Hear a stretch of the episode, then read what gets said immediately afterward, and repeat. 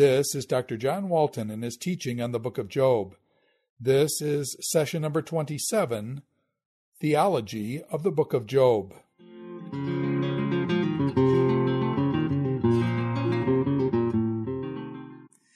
Now we're ready to try to distill the theology of the book of Job. We've talked about its purpose and its message. We've talked about how God is characterized in the book. And those are all important elements. But let's try to piece together the theology. One of the things we can, one of the ways we can approach this is to try to learn from Job's false views of God. So let's start with the idea that God is petty. Again, that's what Job tended to think, that God is petty. Um, and uh, Job is uh, suspect not only concerning the possibility that he is over attentive to God's rewards, but that he's over attentive to God's judgment. We find that in chapter 7, we try to find it in chapter 14. Uh, this idea that, um, that Job is sensing very, very deeply uh, the idea of God's judgment. And that's fairly typical today as well. People sometimes are very attuned uh, to, uh, to thinking about God as over attentive, uh, whether it's rewards or judgment. It's not unusual for someone who is suffering to say, What does he want from me? I've done everything that he asked. And with that idea that God is somehow going to be more exacting um, than we can even imagine. People begin wondering whether God is responding to some small slight or some lapse a decade ago, and that God's still kind of holding that tight and, and not letting go of it. We have to really be careful of those ways of thinking about God. We don't want to uh, be over attentive or to think that God is over attentive to these things. We have in Matthew 5:48 that God is perfect and he wants us to be perfect as he is perfect. But that doesn't mean that he mercilessly calls us to account for minute deviations. That's not the point there at all. Scripture assures us that He knows our weaknesses and He realizes that we are frail, for instance, in Psalm 103. And so we have to recognize that Job's concerns about God being petty and that, that we can be concerned in the same way, uh, really we have to rethink that kind of view of God. Another approach that we find in Job is that Job actually does consider God as unjust. Job's assertions that God's actions cannot be gainsaid are at the heart of his early affirmations 121 210 but that really is only a temporary position uh, for job he ultimately tries to call god to account for the justice of his ways Remember, he demands a hearing in court. He accuses God of abuse of power. There's a subtle transition from, if it is a matter of justice, who could challenge him? That's Job 9:19. To he destroys both the blameless and the wicked. That's just 3 verses later in Job 9:22. In 19:7, Job claims that there is no mishpat. Mishpat is the Hebrew word for justice. And in 27 2, that God has withheld mishpat from him. We can also see that in 34 5. So, this idea that God is not, is not standing up to what should be reasonably expected of him in chapter 16, verses 9 to 14, he lines up his accusations against God as an assailant, an opponent, a betrayer, a warrior with no pity. God's rebuke of Job in chapter 40, verse 8, makes it clear that Job has considered God to be unjust.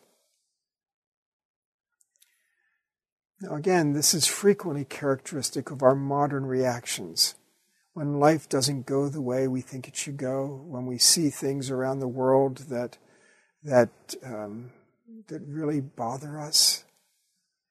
It's characteristic for us to start thinking that God somehow is falling short of the standards that he should be holding. But if we expect justice in every circumstance we face in life, we're inevitably going to be disappointed. And in our frustration, that disappointment can take God as its, fo- its, as its focus. The problem is that we also have come to accept the premise that if justice flows from God and He is all powerful, then we should expect our experience day by day to reflect the justice of God. We easily think that way. The flaw in this thinking is that it assumes that the cosmos is stamped with the attributes of God. That's a view the book discards. The mistake is thinking that God's plan, day by day, to ensure justice is done. We make a mistake to think that that's God's plan. That's just not what He's doing. When justice is not seen being worked out in our lives, it's easy to conclude that God is making decisions, but that justice is not driving those decisions. If He's exercising power, unguided by justice, then he becomes like the chaos creature that Job portrays him to be. As such, he's not bringing order, he's not being the source of order. Instead, he represents non order. In this world that features all three order, non order, disorder justice cannot reign. So remember the alternative we have suggested is that God's design is a reflection of his wisdom. He's the source and center of order, but neither non order nor disorder are outside of his control. God cannot be appraised according to an outside standard, for that would make him contingent on that standard. Our place is not to hold God accountable. It's not to call him to accountability, because to do so would ultimately construe God as less than God. Job also shows that he believes that God can be manipulated. Job considers God sufficiently marginalized that he can be manipulated. Job had tried to engage God, draw him into court, and he failed. So then he uses him. That's the vow of innocence in chapter 31. Job no longer believes at that point that he will find justice from God. He now seeks some sort of coherence by regaining equilibrium in society. That's what his oath of innocence attempts to do. He enumerates all of the offenses that he has not committed, inviting God basically to strike him dead if he actually is guilty of any of those crimes. And God's silence remains. God's silence had worked against Job. And Job tries to use that to his benefit. He intends to force God's hand by making him take action, or that in God's silence Job will find vindication. In God's silence, he would have tacitly, passively exonerated Job. If God's initial ruin of Job is proven unjustifiable, God would therefore be seen to be inconsistent in his policies if retribution principle defines his policies. Job's rep- reputation would be salvaged, while God's is forfeit. In Job 1, verses 4 through 5, we've talked about it a lot. Job's behavior suggests that he believes God can be managed. He has progressed to believing that God can be outmaneuvered. in ritual approaches, the danger is that we may come to believe that God may be over attentive in his expectations. Job wonders whether God is apathetic, or violent, preoccupied, or perhaps even inept.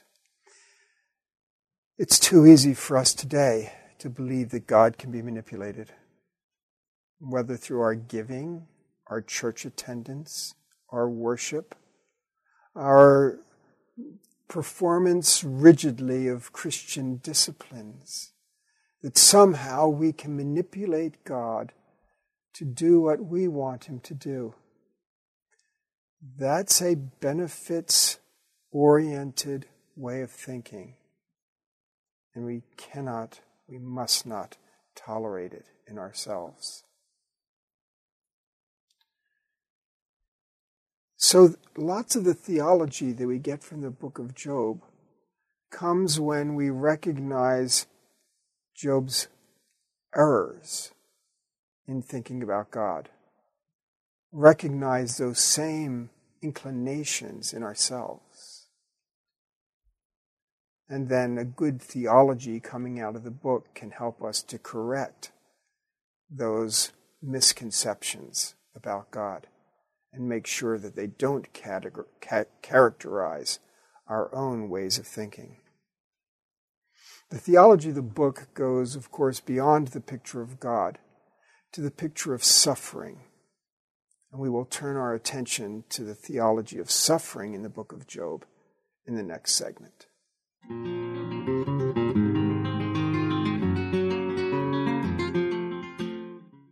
This is Dr. John Walton and his teaching on the book of Job. This is session number 27 Theology of the Book of Job.